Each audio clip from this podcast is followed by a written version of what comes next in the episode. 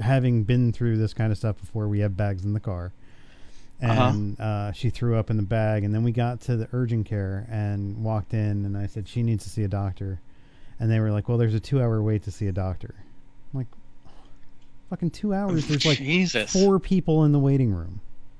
Mm. So I was like, um, okay. So they went in the back and they talked to, I guess, somebody, and they were like, well, go to the go to the emergency room because we don't have anybody here to do a CT scan or whatever. So walking out to the car, Elisa goes, I feel better. And I said, No, what do you mean you feel better? She goes, Since I threw up, the pain in my stomach's gone. Oh. Okay. So then we Hmm. sat in the car for for a little while, and she was like, "Actually, I'm I'm kind of hungry. I'd like to go eat." Dance, monkey, dance.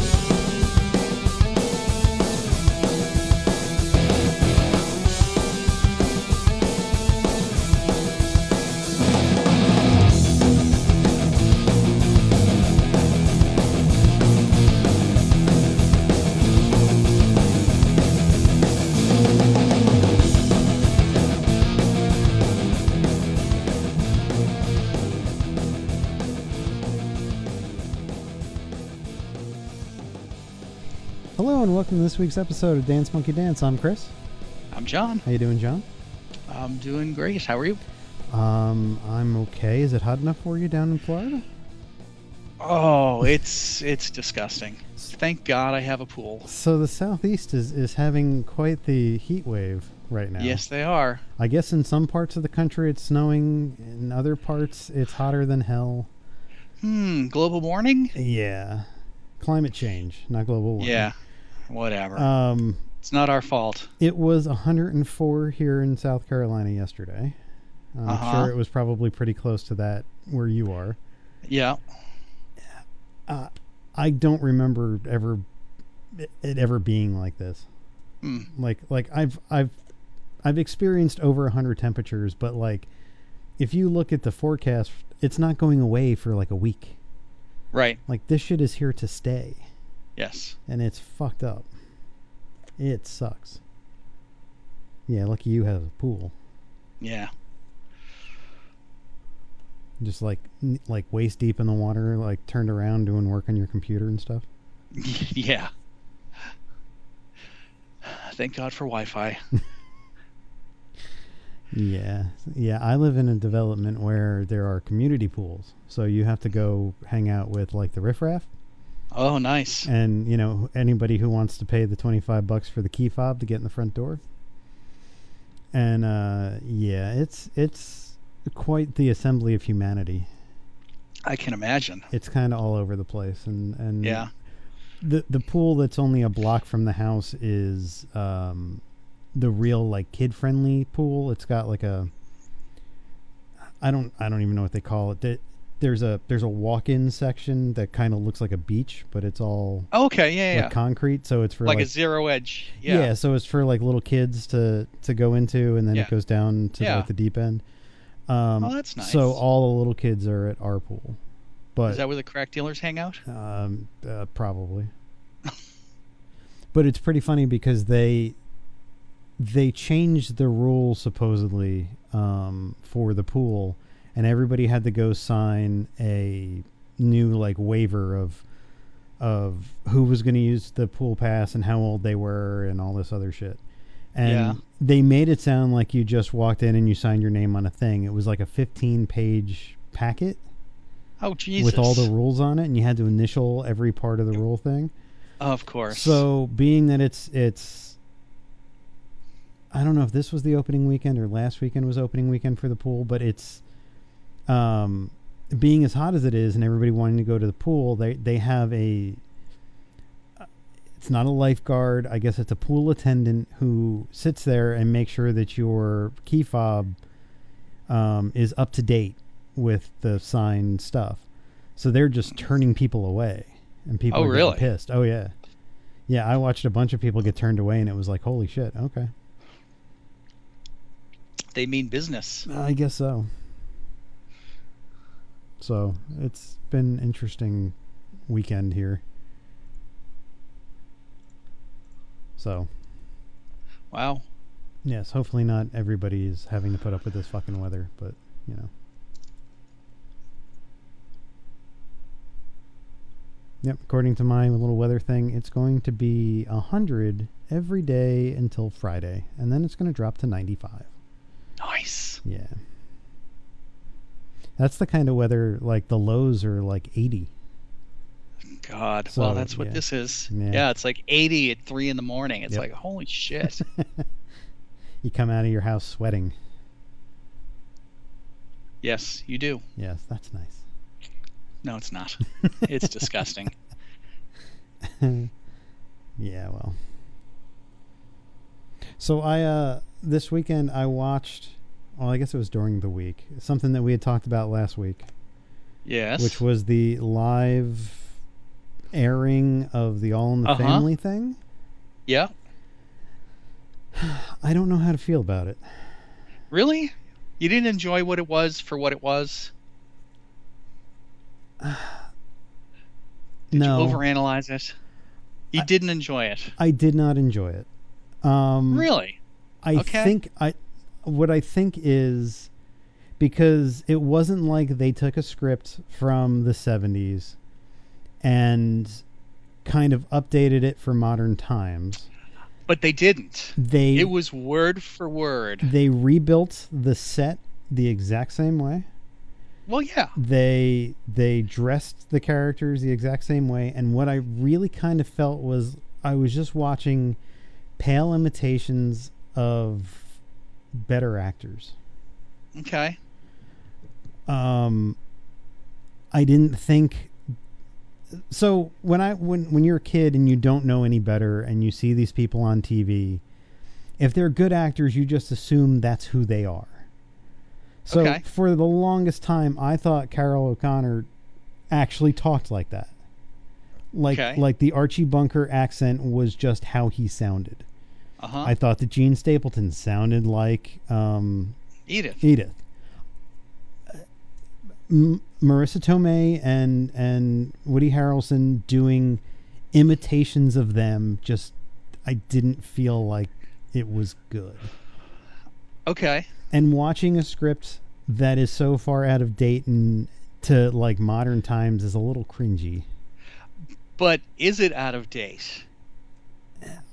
I mean, it was it was all about that that George Jefferson didn't want white people in his house, Right. so they had this party at Archie's place, Right. and Archie didn't want the black people in his house. And isn't that how we are right now? I mean, well, yeah, I think it- but I feel it like as- totally reflects what we're going through. Uh, okay. Maybe it's just my point of view as an as an individual that's different than like the mindset of the 1970s. Uh, I just felt like a lot of it was felt cringy to me. okay. Um, So it, it would have been really cringy if they didn't bleep out that word in the Jeffersons episode. yes. Okay. Yeah. But on the original airing, they were able to say that word Right. on network TV, nine o'clock at night. because it was a different time. Yes. I mean, it truly was. We didn't have all these social media crusaders. Social justice warriors. yes. Uh, yeah, I I only watched the beginning part of the Jeffersons. oh, you didn't Um, watch the whole thing? I didn't watch the whole thing. oh.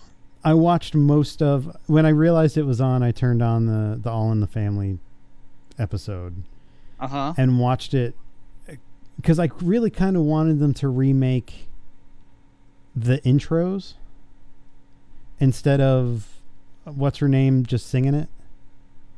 Well, the intro to, to the to All in the Family was the same. Right, but but I wanted like I wanted them to incorporate the shots of the the houses and like really redo the beginning. Oh, so it was okay. So you get Jamie Foxx in a car to pull up in front of a house, in front of the, the apartment building, and they go in. Like I wanted them to recreate everything, um, which they didn't. But um, I don't know. I, and So so on one hand, you wanted it to be the same, but on the other hand, you were upset that they tried to be the same. kind of yeah. Okay. I know I'm all over the place. I'm not trying to hide the fact that Flip flop. yeah that I flip flop and shit like that. But it- maybe I think I think my biggest gripe about it is the acting. The what I felt was like them trying to imitate people Sure. and it not coming off really well. I don't think Mhm. Marisa Tomei's Edith was anything close to Jean Stapleton. Oh, I thought she was hilarious. Really? Oh, I thought she was hilarious. Yes. What What Well, did you think of Woody too- Harrelson? Uh, he was okay. See, like we talked last week, I didn't know what to expect. Right. I didn't expect them to be doing impressions of those actors. So I I don't know where this goes from here. I mean, they they ran it three times last week, so obviously they're getting their money's worth out of it. Hmm, okay. I, I I could see this being a novelty where they they take other scripts and perform them live with a new cast in the same way. Yeah, I can kind of see that. So you know you have Oct- Octavia Spencer doing um, Good Times as Florida. Right. Yeah. Yeah. Yeah. I can see that. And that's the You know. perfect like summertime Yeah, show. yeah. It's it's fluff. You don't have to think about it. You don't need any history of it. You just do it. Yeah. So when they replayed it, did they fix Jamie Foxx's flub? No, No. Okay. no, it's still there. I was a little pissed off that he called attention to it.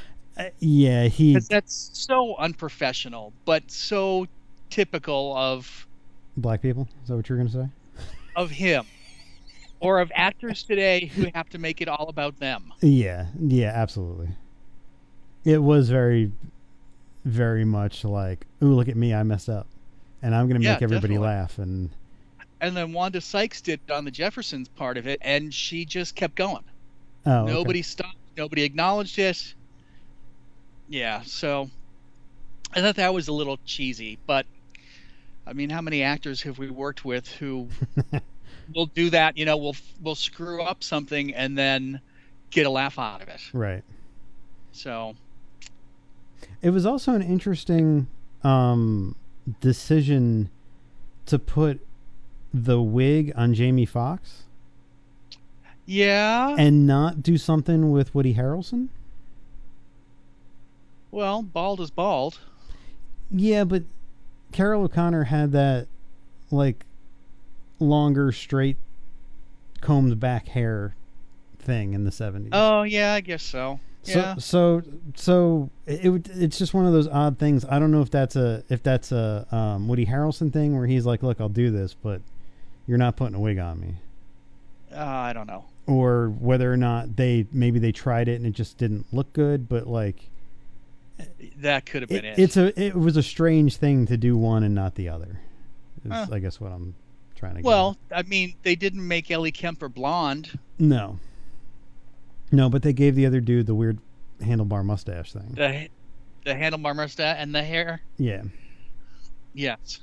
Um, I did not like Wanda Sykes as Louise. I just felt like it was Wanda Sykes as Wanda Sykes.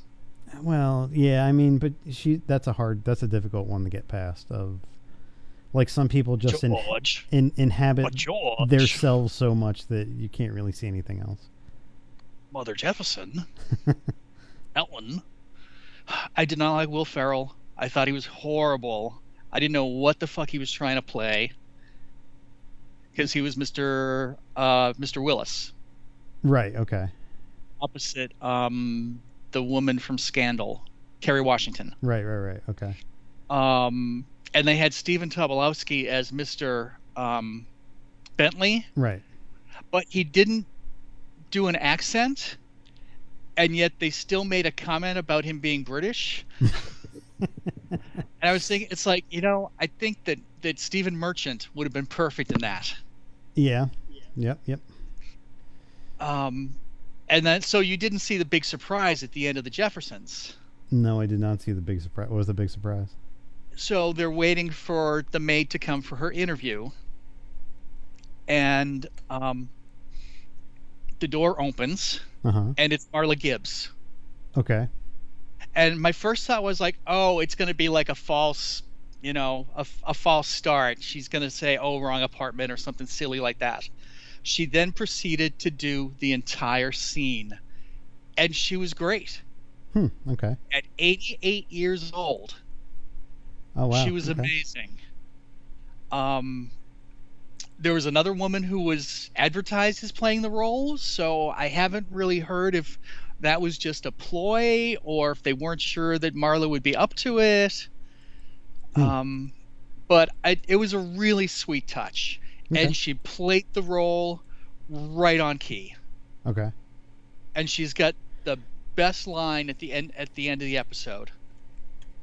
So she just got hired by the Jeffersons to be the the, the, the maid, and she goes to and Willis's are there, and she goes, Mrs. Willis, now let me understand this.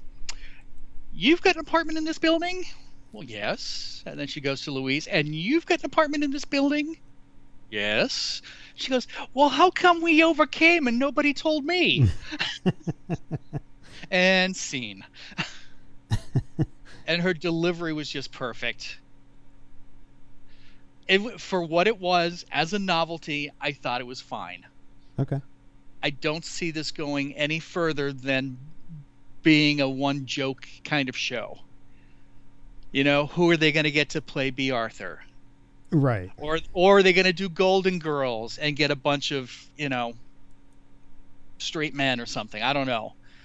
but I mean, I think it's ripe for this type of show to come out in the summer and do 6 or 8 episodes and then go away. Right. So I enjoyed it. Okay. I thought it I thought for what it was, it was just fine. Okay. I, I, I was I one of the one of the shows that was always on when I was a kid was All in the Family. Mhm. Um, Well, it was always in that like three to seven o'clock block of sitcoms. yeah, All in the Family, Mash. Yep. There's a couple others in there that were always on, and maybe maybe mis- nostalgia is just too great in this circumstance to really like have this shine in the way that it, it possibly could if if somebody had never seen All in the Family before.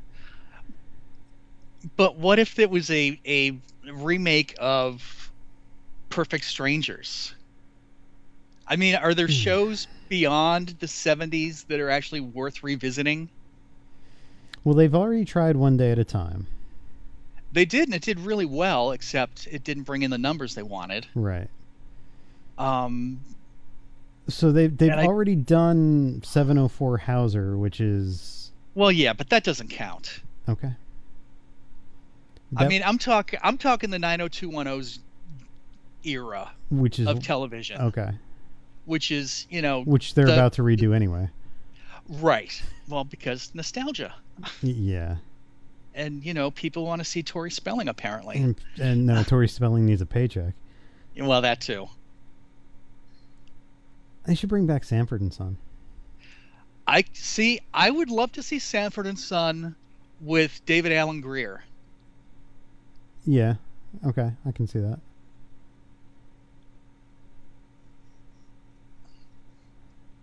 I'd like to see Home Improvement with somebody else.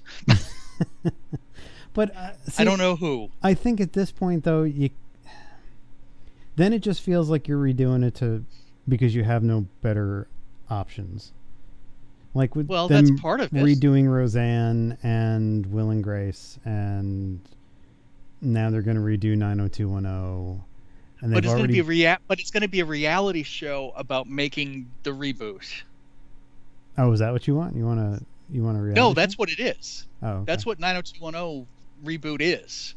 It's a reality show of these actors coming back together to relive their their golden days. seriously. Yes. okay, you don't believe me? I hear the clicking.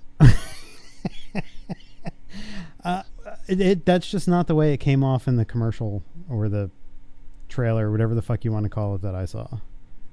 It seemed like like these people. It was just another day that they were getting up and they're living their lives without um, what's his name in it, Luke Perry. Yes. but it's it's what was actually his name? Dylan? Was he Dylan? No, he was the other one. yeah he was Dylan. No, I thought Dylan was one of the twins. No, Brandon.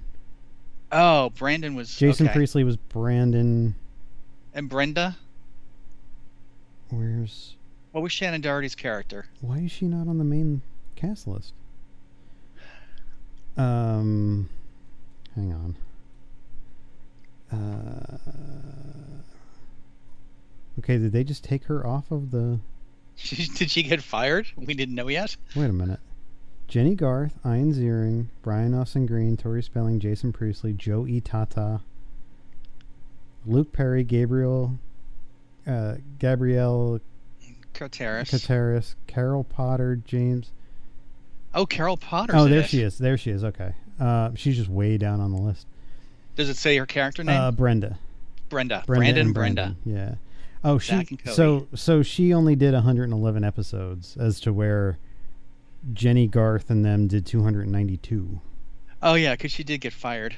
Oh, okay. Yeah. So. Um. So it's a it's a. I didn't I didn't realize it was an actual like um, reality show.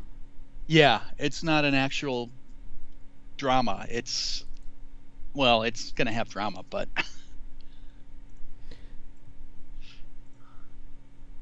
Oh, okay.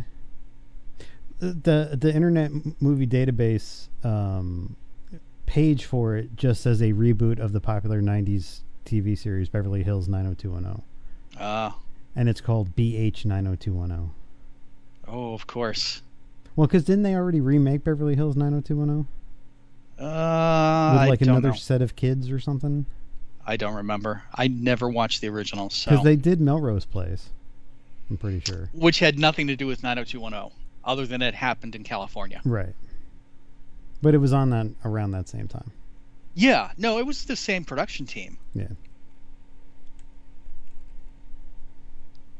Uh, so what if I just do 90210? 90210.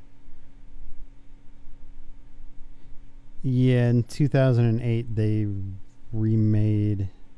A Kansas family relocates to Beverly Hills, where their two children adapt to the infamous social drama of West Beverly Hills High. Oh, okay. And that Well, had five seasons. Really? Yeah. I guess there was something better on for me to watch. Annie and Dixon Wilson are the two main Mm. characters in that. Of course. Dixon sounds like such a such a Kansas type of name, doesn't yeah, it? exactly. Dixon, Court, Blade. there you go. He, Well. Dixon was pa- played by Tristan Mack Wilds, whoever the fuck Oh, that is. love his work. Love his work. Uh, I don't recognize anything he's been in. Oh. So, oh, he was in The Wire apparently. I never watched The Wire. Mm. Okay, sure. Isn't that the show our friend Dave was in?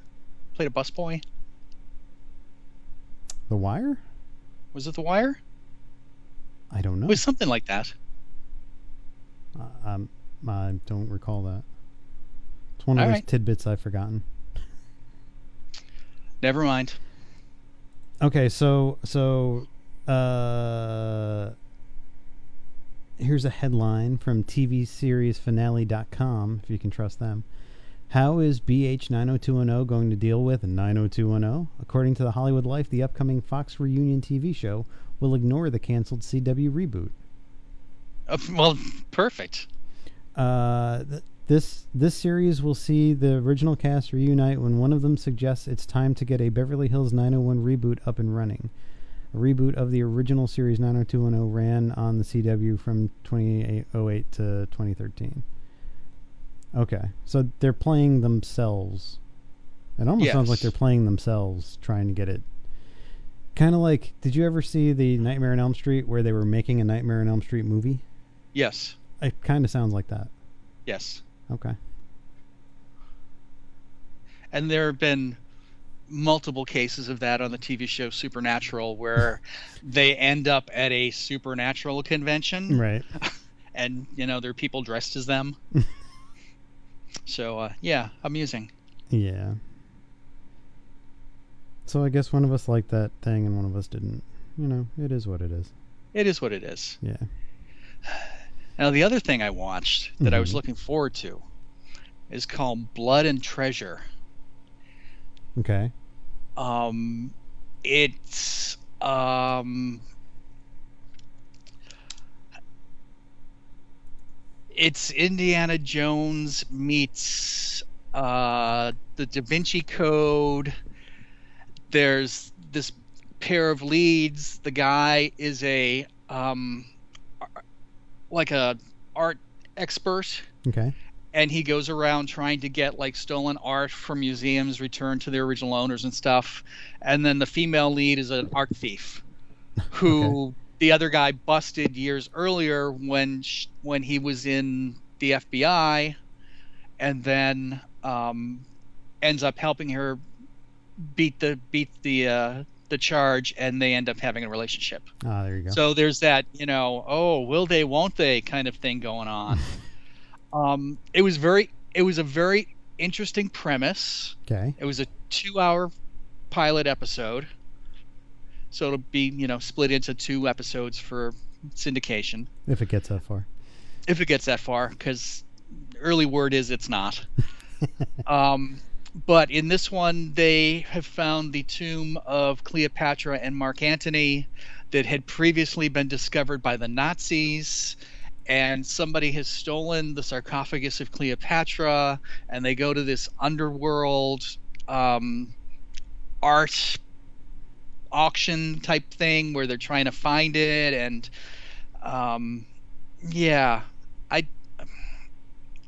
It was okay Yeah. it's okay if it's a summer thing it's okay but they're gonna have to do better writing I'm looking at a promo picture um, where the chick is dressed up like Lara Croft. yeah White that i tank don't top and- remember that happening in the show and khaki, and khaki pants, and then he looks Yeah. like like he's trying to do an Indiana Jones impersonation. yeah exactly Okay. Yeah. yeah that never happened in the episode and they're throwing in all these not wacky characters but these offbeat characters where um, one of them is now a successful like underground arms dealer kind of thing but he was really in iraq and he took the identity of a guy who died and he found and so he's you know he's got this thick british accent when you first meet him and then they kind of call him on it and he drops it Jesus. um, yeah, John Larroquette is in it. John Larroquette is this um, incredibly rich person who's financing the whole uh, search for Cleopatra's sarcophagus. John Larroquette. Jesus. Yes. Yes. Very much wasted in this. Oh. Very much wasted in this. Oh, James Callis is in it. Who?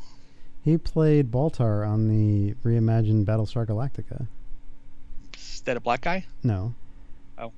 He plays Simon Hardwicke in the show. Oh, yeah, yeah, yeah. He's got long hair. Yeah. Yeah, he's another one of the underground dealer kind of people. He's actually a decent actor. I'm surprised he wound up in that. Well, I mean, it it's got a good premise, but they're just gonna have to, you know, step it up. They're obviously not sparing any expense because they're filming all over Europe Oh, okay. um, and New York. Wow. So it's gonna be interesting to see how far it goes Oh, it's on CBS. because neither neither of the leads is very likable.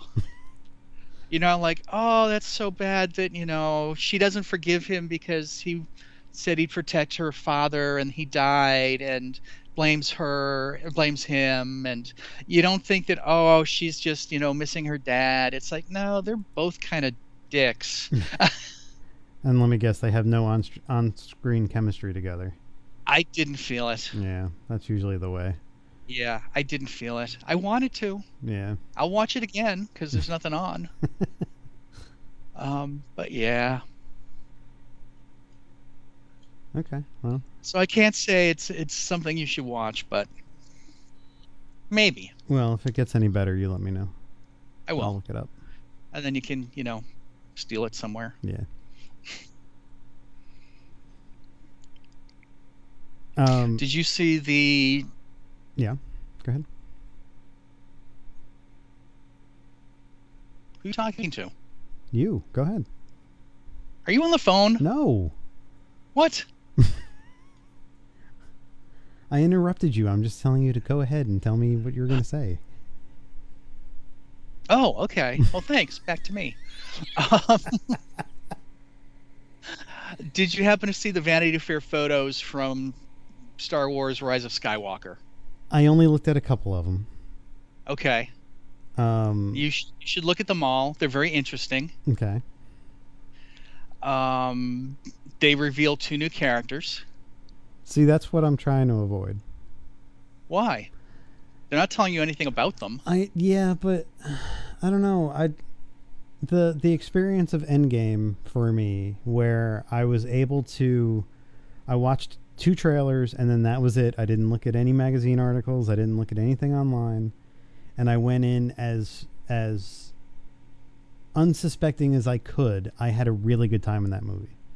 Okay. So I'm kind of want to do that with Star Wars too. But go ahead, continue your story. Okay. Um, so there's a new character played by Richard E. Grant, who is um, Allegiant General Pryde. Okay. Who's the there's a picture of him and General Hux on a star destroyer. Um, there's Keri Russell, which I think is an interesting pull uh, as a new bounty hunter. Well, that goes back to J.J. Abrams. That's uh, Yeah. th- because he worked with her on Felicity. Right. That's exactly why. Um, in the picture, you don't see her face. She's in like a blue jumpsuit, and she's got a helmet that almost looks like Slave One. Little weird. Okay. There's a great shot of the new crew of the Millennium Falcon with Lando Calrissian right there in the front. that was one of the pictures that I saw. Okay. There's a photo of Luke. I saw that one as well, and that's where I Okay. stopped because I was like, you know, he's coming back, but you know, I just I felt like, all right, that's I don't know. Okay.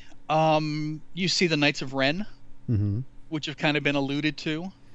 Well, do you so that's think kind of interesting. now that you've seen these photos and you've heard J.J. Abrams talk about what he had to step into, do you think that this is just a big fuck you to Rian Johnson? Uh, Do you think that that JJ had set up all this stuff and Rian Johnson didn't use any of it? So JJ was like, you know what, we're doing everything that you fucking did too, pal. yeah, a little bit. A little bit. Um, there's a picture of uh, John Boyega as Finn riding this creature. Um, Is so Rose yeah, with him? Rose is not with him. Oh, uh oh. Maybe the fans have spoken. You know, um, it's it's an interesting time to to be a fan of shit like this. Um, there. So when Disney put out their uh, release schedule, Mm-hmm. um, there are three new Star Wars films on the release schedule, and Okay. supposedly two different trilogies that are being worked on. Correct. So there's the Rian Johnson led one, and then there's the writers of the Game of Thrones that are doing one. And um, Disney had come out. I, actually, it was Lucasfilm that came out and said that they were not working on the same trilogy. That Okay. like when so I guess somebody had asked Kathleen Kennedy um, a while ago, "Oh, are you having Weiss and Benioff write it and um, and Johnson direct it?" And she said, "No, they're wor- they're working on separate projects." So the question now becomes, whose project is that? Have the Star Wars fans forced Lucasfilm to drop the Rian Johnson one? Because now all the Uh, Game of Thrones fans are bitching about they don't want the Game of Thrones people to be writing Star Wars. Right. So it's interesting that they haven't exactly said whose trilogy that is. Because I can't see them interleaving two different trilogies, especially in the light of the fallout of trilogy and standalone movies. Right. I almost feel like they've made their choice, and at some point, we're going to find out who was dropped. Well, of course we will. I'm personally hoping it's Rian Johnson because Okay. I don't think out of out of all the stuff that I've read from him and about him and the way that he kind of shits on the fandom, Hmm. I don't really think that he should be in charge of a franchise as beloved as Star Wars moving forward. Okay. I kind of hope that that um, maybe through conversations with J.J. Abrams and the things that he's having to do to complete this story, Mhm. that maybe Kathleen Kennedy has looked at Rian Johnson's stuff and said, "Yeah, we're just going to go with some. We're going to go in a different direction." I don't know. We'll have to see. I mean, obviously they decided to kind of retool their thought, their plans after Solo kind of flopped. Yeah, So, which was a know. direct correlation to Rian Johnson's movie. Mhm. So, mm, you know, I don't know. I don't know. It's it's going to be interesting to see where they go because I also don't see them doing it like that schedule is like 10 years out for yeah, for whatever this is. So I can't see them waiting to do another trilogy after that and keeping these people on the hook that long either. sure. So who knows? I mean, personally, I feel like it hasn't been the same Star Wars since George Lucas left, but Well, of course not. I'm also a purist, so you know, Well, that's great, but at some point, I know, I know George You isn't going to do on. them, but that also doesn't You- mean that they really need to make them anymore either. yeah, probably. I could see that. I mean, Star Wars at its core is the Skywalker saga. Whether it be the prequels or the originals or these new ones, it's all been about the Skywalker line. And once that ends, and even the the intervening movies, Rogue One and Solo sit within that within that story. So you know, I it's kind of hard to see where they would go without like going back into the extended universe and being like, oh, well, maybe we'll do Knights of the Old Republic, or Which they're looking at. which, which would be phenomenal if they get the right filmmakers to do it, and maybe taking it out of the Skywalker saga and giving it to experienced filmmakers that can tell a story, um, and tell a story within that world. That it, it might be really good, but I don't know. I guess we're gonna have to wait and find out. Yeah. It's a waiting game. Yeah. Yep. Are you going to see the new Aladdin? I don't know. The kid wants to. I was going to say, you have a child. You're going to be forced. Uh, I could hold out long enough for it to be on Redbox. I feel. Um, I don't. I just don't see the point in remaking Aladdin. I don't see a Um, point in remaking any of them, to be quite honest. Well, yeah. I mean, there's so many live action remakes of Disney movies coming out. I mean, there's three this year, Yeah. and they're they're still working on Mulan and uh, Peter Pan. And there's like a Maleficent sequel coming There's out. Maleficent too. Yep. See, at least with the Maleficent movie, it wasn't a retelling of Cinderella. Or Well, I would hope it would be a retelling of Beauty. Cinderella. That would I be can't screwed keep up. these women straight. Um, it wasn't a retelling of that. It was kind of leading up to that. It was her side of the story. Yeah, so I could I could I could appreciate that more than just like, hey, we're gonna redo these animated films. So I don't know. Yeah, I mean, there's a live action Lady and the Tramp. it's like, oh, okay. Uh, so we're just around the corner from a live action Toy Story, right? See, that's what I'm waiting for. That's what I'm waiting for. And you know, now that Lasseter's no longer in power,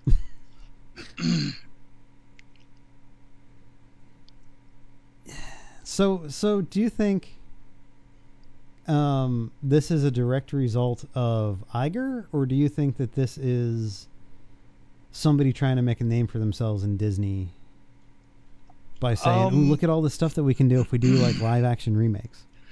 I think it came out of a a executive meeting where they said we you know we need to come up with the money to pay for Star Wars Land. We need to come up with the money to pay for for Fox or what did we just buy? Did we just buy Fox? Yeah. Yeah. Yep. Um, and they said, well, you know, we could do we could do a live action Little Mermaid. And he's like, that's genius.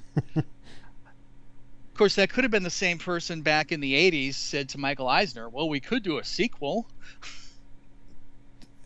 Yeah, um, but see, it's it's weird because back there there was a time when Disney was very split with their their animation projects, where you got Aladdin, but then you got Aladdin two on Well, and that was a home video. direct-to-video TV. Yeah, that was the sequel so that they could sell a shitload of videotapes, of DVDs. Yeah, that's which exactly what it was. which makes a lot of sense because you're not putting as much time and effort into the production of it, but all the kids are, who loved Aladdin are like, "Oh, I got to see Aladdin too."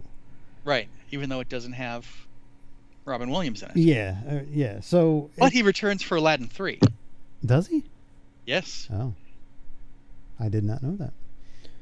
Yes. Um, but uh, this just feels more like a cash grab of of um. Well, you know all those animated classics. Well, nobody really likes animation anymore. At least not the 2D drawn kind. So we're gonna do this. You're gonna love this. Yeah. We're gonna do exactly a what it is. quote unquote live action Lion King, It's but all it's all animation. digital. right. Well, yeah, but it's it looks like it's real. Huh? Okay, Yeah. whatever. I don't know. I just, it's hard for me to wrap my head around. Um, you would think that Disney would want to keep the classics the classics, but oh, come on. They're a bunch of prostitutes now. it's all that is to it. It's They- all about making money. they just made two and a half billion dollars off of one film. Yeah, so Come on, that's not enough. Chris, it's not enough. I guess not. Nope. They make a billion dollars every time they release a Star Wars film, Well, yeah, that too. for the most part. Mm-hmm. They make a billion dollars every time a Pixar movie comes out. They can take a break. This shit. You think? Yeah. Do more risky shit. Come up with something new. It's dangerous. It's dangerous to your brand. Uh, I guess, but like, well, I guess they don't have anything to worry about. But sometimes that's how brands die by not taking risks. But I mean, I mean, entertainment at this point is Disney as a brand, so I guess you know they can do whatever the fuck they want. Within reason. Yeah. I mean, they still have to be very careful about online backlash because that can destroy something. That can destroy a movie. That can destroy, you know, anything. I mean, look at what it did for the Sonic movie. Uh, yes. They pushed that back so they could remake it. so that they could redo it, which Yep. I think I said on here before.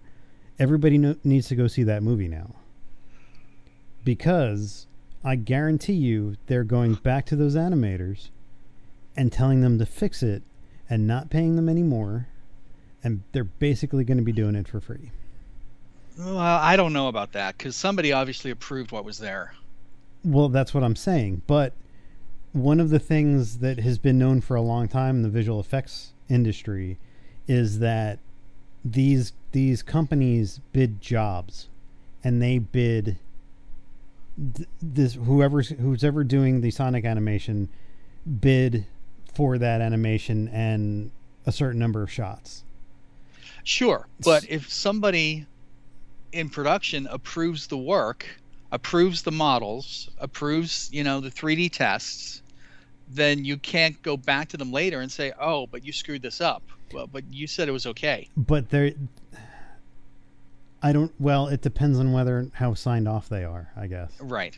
because if if they're going to hold the sign offs to the very end and they've released a trailer they can go back and make them redo it for nothing so fingers crossed that that doesn't happen because that's going to fuck up a whole lot lot of people over Yeah. but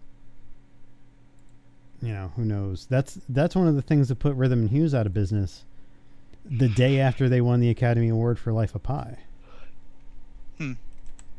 was they were working on they were working on something where um um that the that exact thing happened was they came back and and they were redoing shots and keeping the same timelines and not paying them for the extra work or whatever and it killed them Mm. so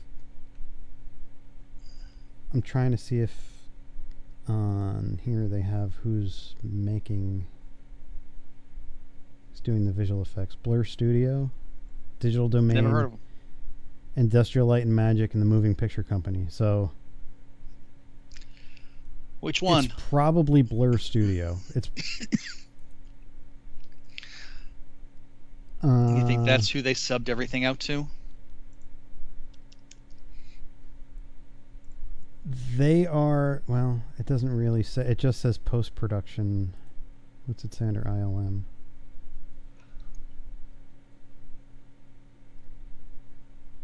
Uh, ILM did work on the Big Bang Theory. They did. It's what their internet database, internet movie database, blah blah blah, blah thing says. Okay. Uh, Sonic is not listed on here for. Oh, there it is. Okay, it just says post production. Um, but I think Blur does character animation, if I'm not Mm. mistaken. Um, because they're doing Terminator Dark Fate as well. Okay. Uh, they did work on Avatar, Deadpool, Scott Pilgrim versus the World. So it's probably them. So we'll see. If Okay. they're still around for Terminator, we'll see. we will have to see. So I know you don't have the DC streaming service, I do not, but and I no longer have HBO. no, neither do I. Um, they aired the the season finale of Doom Patrol. Uh huh. this past week, and I I again say that this is one of the best superhero shows that are on TV today. Okay. They, it is so far left field, and they lean so far into it that it's unlike anything you've ever seen.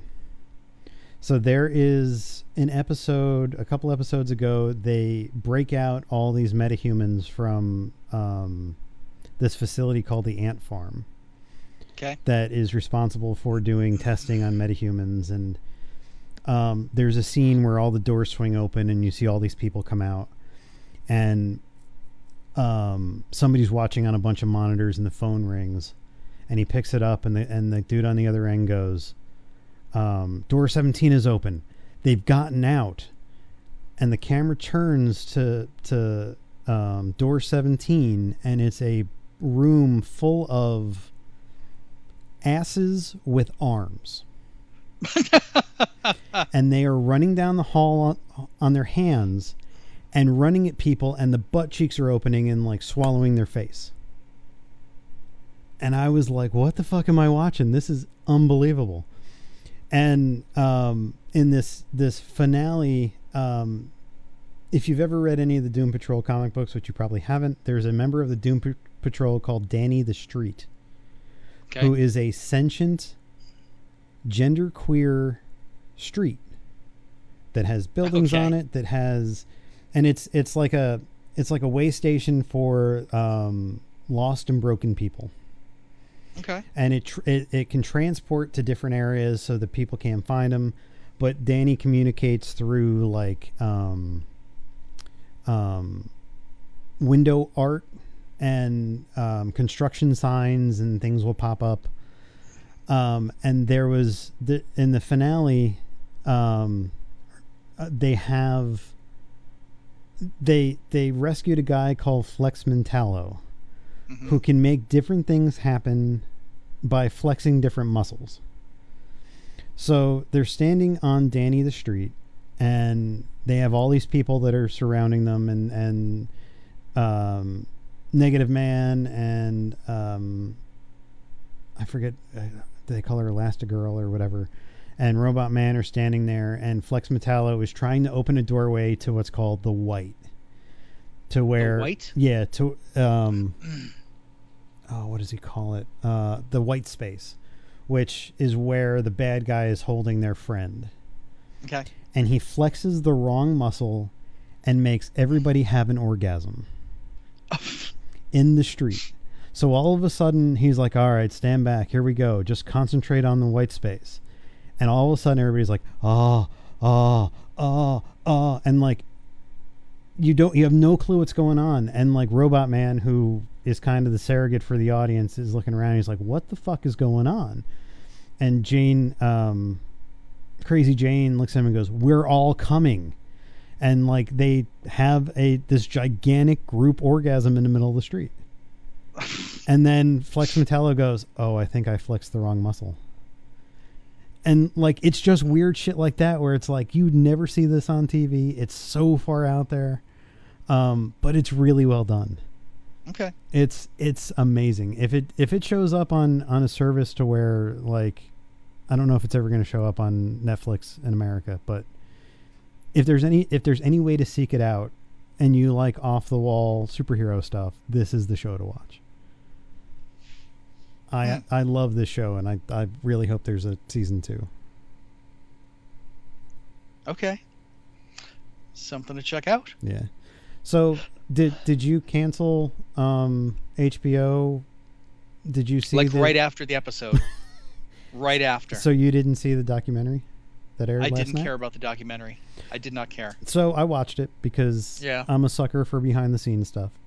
Yeah. And all season long, they've been doing these 25 to 40 minute behind the scenes things every episode. Right. And this touched on none of that. This was the telling of the making of the season from different people's point of view in the cast and crew. So Okay. they they follow the office staff that's getting the scripts ready for the table read, and um, they show you them reading through all the scripts. But then it changes to like the production guy who's responsible for the snow at uh, Winterfell, and they they Okay. go to the woman in the craft services truck who's who's real popular with the cast and they go to one of the the featured extras and it was a really really interesting way to tell the story and see not just the forward facing people um the executive producers and um the cast but the people who actually make the show Right. and it was really interesting to see it from their point of view it was Okay. it's it's um they follow one of the directors um who I guess cla he says that Game of Thrones saved his life because he had done a bunch of episodes and then had a bunch of back problems and I guess had a bunch of surgeries and almost died or something and he he credits them with saving his life and what his directing style is like compared to like every other everybody else and they're bouncing back and forth between all the night shoots and them constructing uh, King's Landing in the parking lot, and it was this really well crafted story of the making of the season without really interviewing the main people. Hmm. And one of the one of the most interesting parts was um, they flew to Spain to do the scene in the finale at the Dragon Pit. Uh huh. And when they flew to Spain, they took a bunch of people who were never going to be in that scene because they knew that the paparazzi would be out at the hotels filming who got in the cars. Ah. So they took people like the waif and um, um, the the faceless guy that teaches Arya, Mm-hmm. um, Jaqen, I think that's his name. And the, they took the Night King and they took Jon Snow and they took a bunch of these people that weren't in that part of the episode to set in costume so that if anybody is watching from a distance, they think the Night King is at that Right. meeting. And just little things like that where you get all these little tiny like holy shit, like that's really going out of their way Hmm. uh, to keep this shit quiet and safe and Right. um I guess there was a an extra who's been there for uh 6 out of the 8 years Mm-hmm. and they were like so they're talking to the the costuming person and they're like you know who you should follow there's this guy um he's got this great personality. You guys would love him. Um and he's talking he's talking to one of the other extras that's been there since like the beginning and how he was in awe when the first day he was on set and Kit Harington came up to this other extra and was having a conversation with him like you know how was your break? How did you know like Kit Harington is one of those guys on set who knows everybody around him and has conversations and makes everybody feel like they're a part of the show.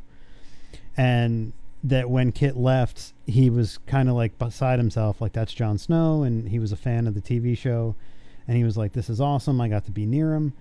And then by the end of this documentary, he's been in so many things in this season. He was at uh, Winterfell, and he's at King's Landing. That on the last day, uh, Kit Harington came up to him and made sure that he knew like he was appreciated and shit like that, like out of the blue. Like it was, Mhm. it's something to see because you don't ever see that from from those people. Wow.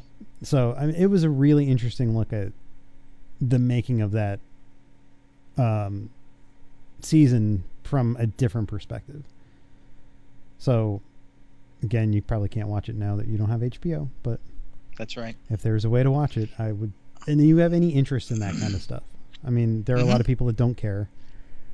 Um, but it's it's nice to see the background crew get exposure. Yeah, that is cool. So.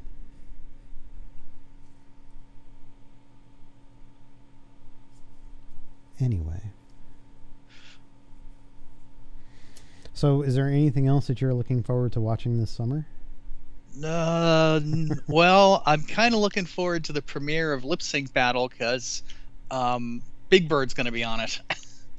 Oh, you're kidding. yeah. Isn't that cheating? Uh, why? He's lip syncing anyway. Well, yeah. Imagine how hard it is to lip sync with your hands. What, but that's what I'm saying. He's used to it. Yeah.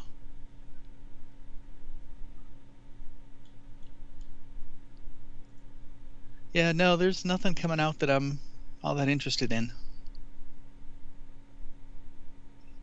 Yeah, I think the only thing that I'm gonna watch this summer is on TV is um, the Penn and Teller thing. But Yeah, besides, I mean, I watch that anyway, so Uh, yeah. Yeah, there's nothing else.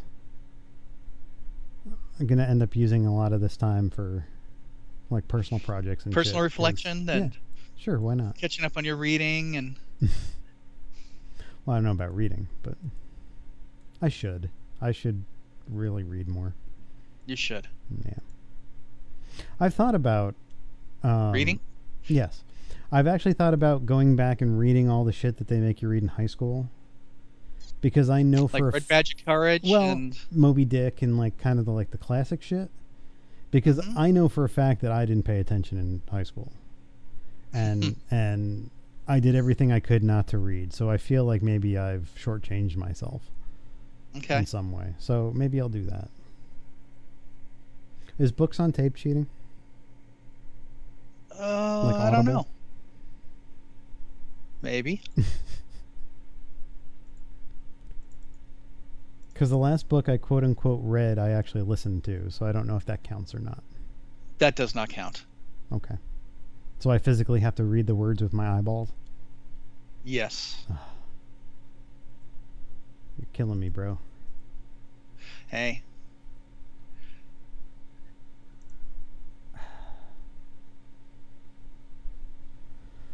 Okay. Fine, be that way. Alright, you got anything else for this week? No. Alright, well, if you want to get in touch with us, you can always send us an email at info at dancemonkeypodcast.com. You can follow us on Twitter, Facebook, YouTube. Let us know you're listening. So until next week, this is Chris. This is John. Have a good week. Bye bye.